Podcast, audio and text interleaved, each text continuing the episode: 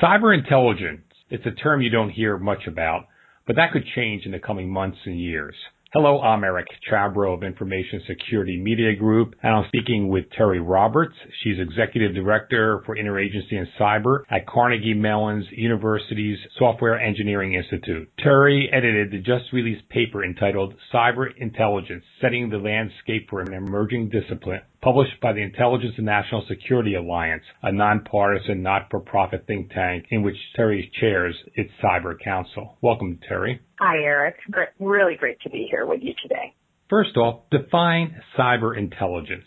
Well, I, I think it's important to understand that when we use the word intelligence, that we're really talking about knowledge, not just information. And we're not necessarily talking about something that it has to be classified when we're talking about intelligence as an approach for the cyber arena, it's really about pulling together all information that we know, processing it, analyzing it, and providing unclassified situational awareness and indications of warning to both government and industry.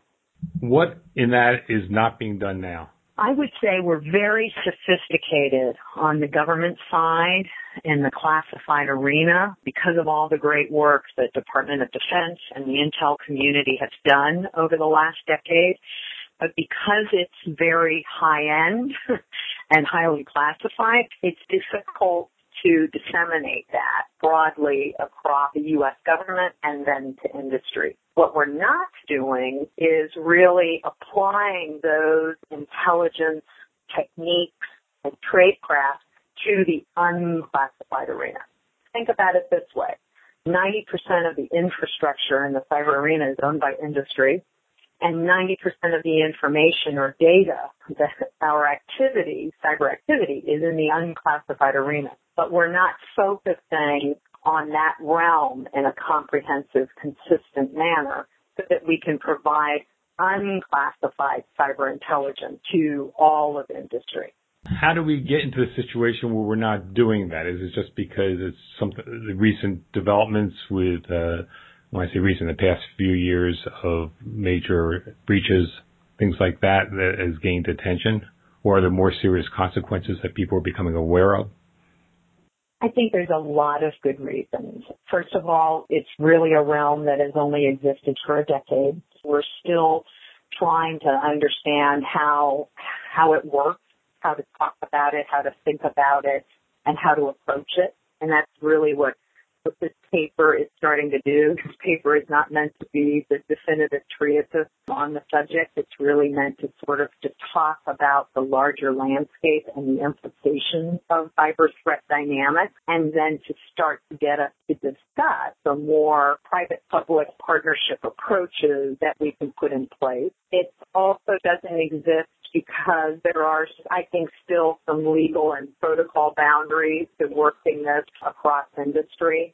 It's very difficult to share um, key timely information from government to industry and from industry to government. But I think there are some real initiatives that we can begin to pilot and work so that we can slog through some of these critical roadblocks that are keeping us from making sort of those bow weight changes and improvements. Is there one roadblock that's more serious than others? Um, I have an initiative that, that we've been working that that I'm trying to see that if we can get at some of these issues. So, for instance, I think the the DIB pilot work, the Defense Industrial Base pilot work, that DoD, um, Cyber Command, OSD have been working with the Defense Industrial Base partners in the great beginning. So it's that idea of starting to share information from government to industry and industry to government. That has been an important step, but then it becomes how do you set that up in a way that it can scale so that it's 24 by 7, so that it's online, and so that it's not just um, limited to the defense industrial base, but it can actually help U.S. industry as a whole. And I think the only way you can do that is truly to have a um, a mechanism like a trusted third party uh, nonprofit agent that acts as that interlocutor between uh, government and industry. And, and why is that necessary? Because um, government, it's difficult for them to share classified information, and industry is concerned about sharing information um, about threats on their networks because their corporate reputation is potentially at risk. So there will never be complete trust between government and industry in this realm, but I think you can have a third party entity that can have that trust of both parties and can be that nexus where this um, cyber intelligence can take place, unclassified cyber intelligence uh, collection of information, processing of information, unclassified and analytics and reporting that then can be shared across industry and government. Now, these third-party entities, could they be? Of course, I, I assume they could be more than one. And, Absolutely. And secondly, they could be, you know, could, could they be like profit-making organizations? Um, I don't know if they can be profit, um, just because if it is seen as a business as opposed to a service, um, their motivation may not be trusted.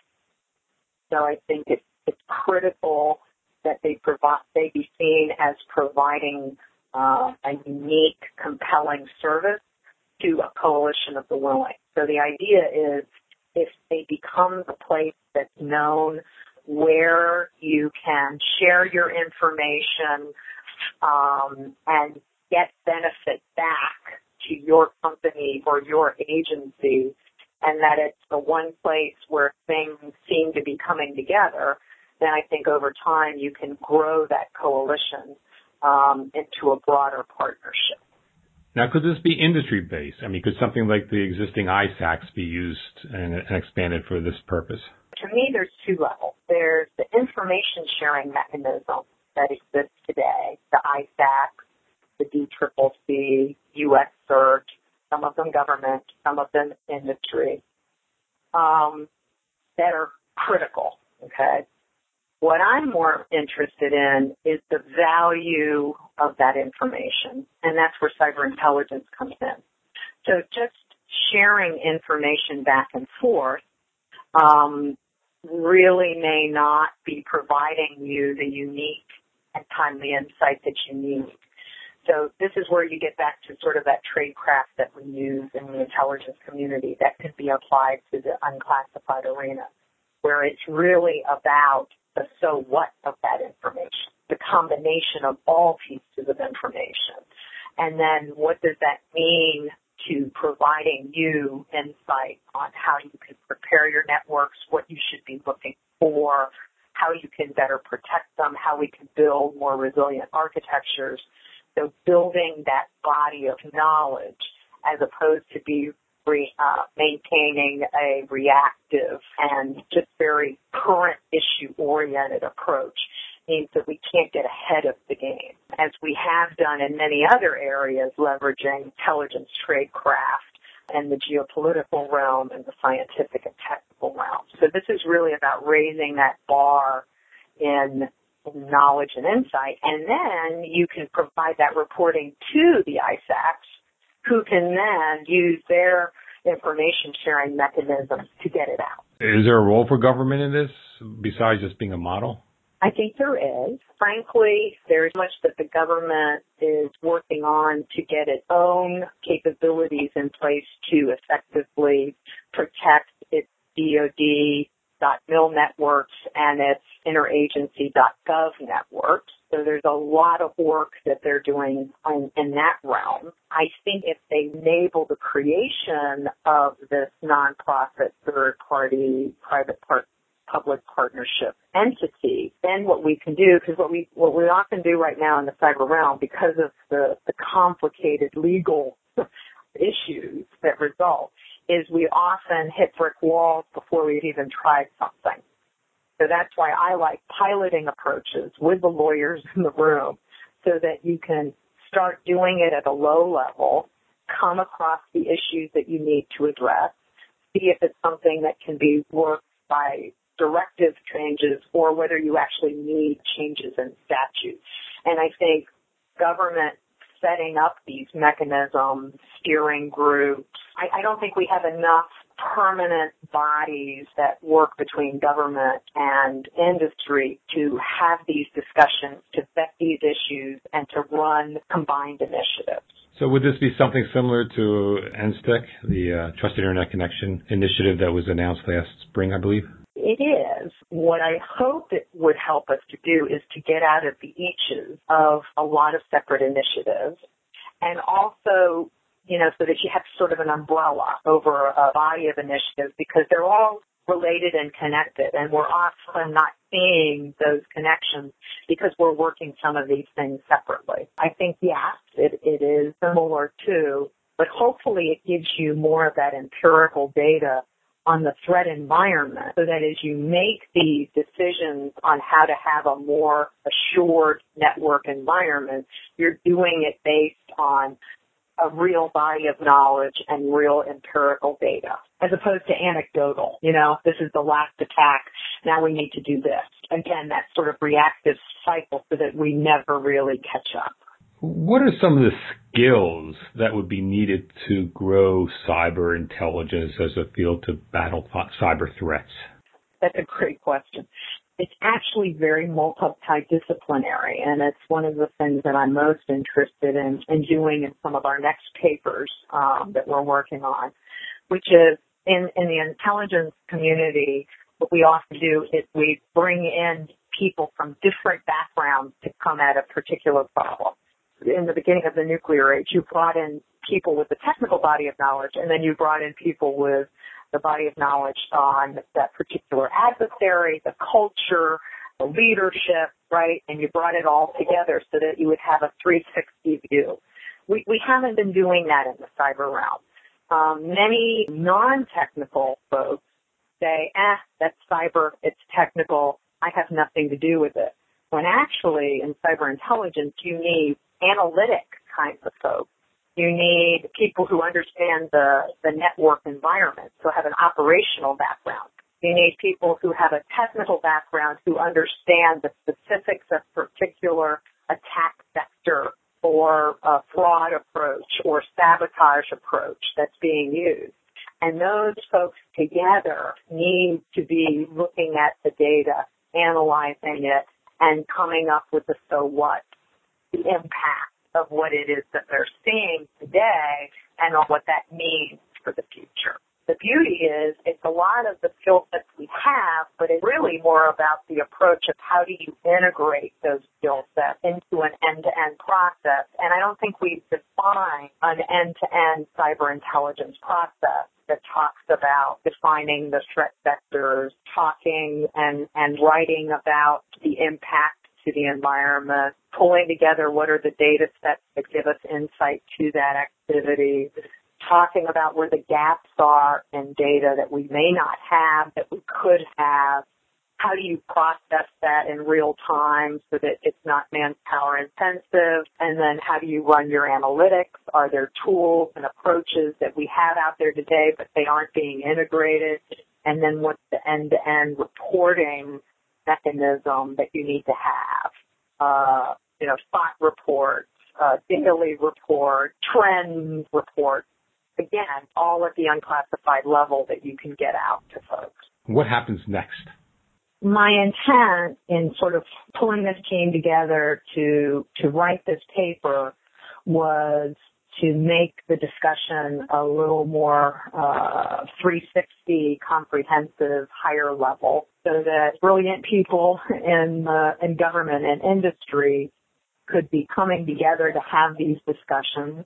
And so hopefully in our follow-on papers and follow-on forums and discussions, we can start to truly define the dynamics of this environment the need for a cyber intelligence discipline, not just at the classified level, but at the unclassified level, and the need to set up the processes and procedures for doing this work, and a private-public partnership that could actually be that nexus between government and industry so that we can make marked improvement as opposed to incremental improvements.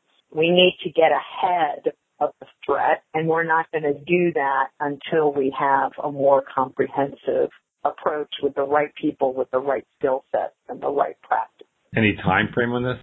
The good thing is this really isn't rocket science.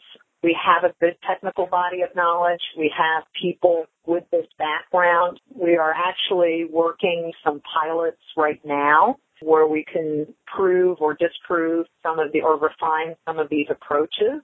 I think within a year or two we could actually have the private public partnership established with the beginnings of an unclassified cyber intelligence approach. Thank you, Terry. Sure. That's Terry Roberts, Executive Director for Interagency and Cyber at Carnegie Mellon University Software Engineering Institute and editor of the just published paper Cyber Intelligence, Setting the Landscape for an Emerging Discipline from the Intelligence and National Security Alliance, where she is the Cyber Council Chair. I'm Eric Chabrow for Information Security Media Group. Thanks for listening.